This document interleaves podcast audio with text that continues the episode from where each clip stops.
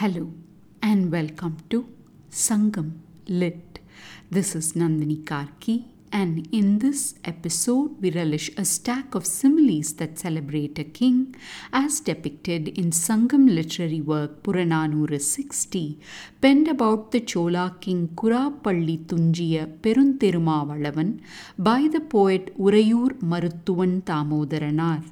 The verse is situated in the category of Padam Tinai or King's Praise and talks in a symbolic manner about the reign of this ruler.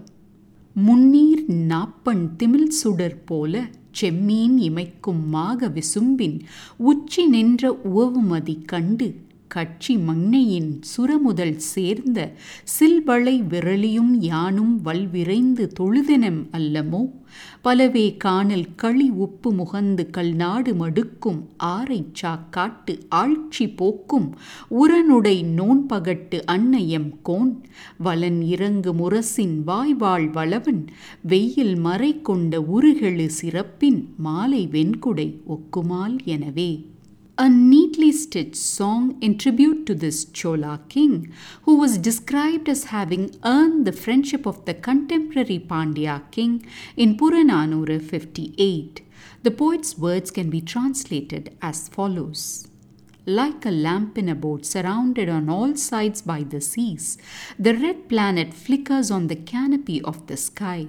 Seeing the glowing moon high upon the sky in the dryland's path, akin to jungle peacocks, the dancing maiden wearing a few bangles, and I danced and worshipped bending low, didn't we? Akin to a bull with immense strength that drags out of deep pits wheeled wagons which carry loads of salt from backwaters to hills, is our king with an uproarious war drum and an unfailing sword. We bent low in worship, thinking that the full moon in the drylands was the beautiful garlanded white umbrella that hides the sun belonging to this great king of ours. Time to delve deeper into the words.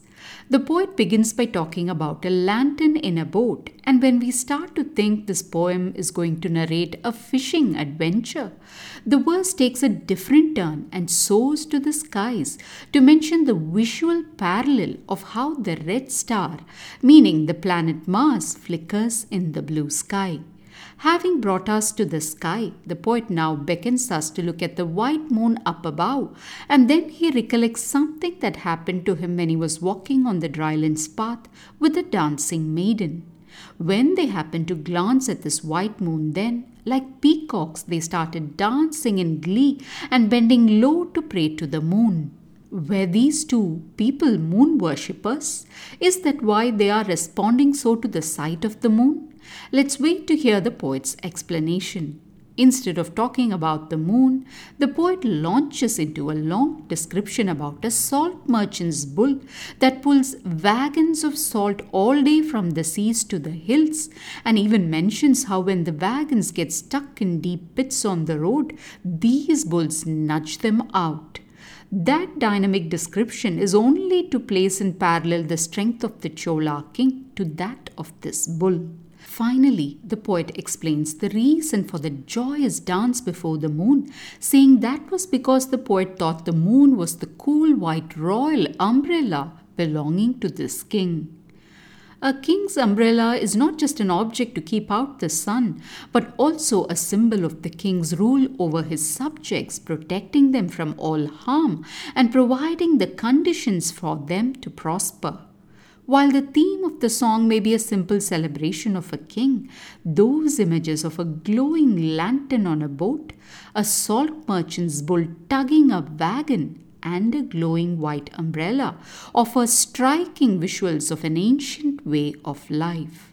Thanks for listening to this episode of Sangam Lit and journeying with me to ancient lands and minds. Please visit nandinikarky.com to share your thoughts and do spread the word about Sangam Lit. Until next time, Nandri Vanakkam.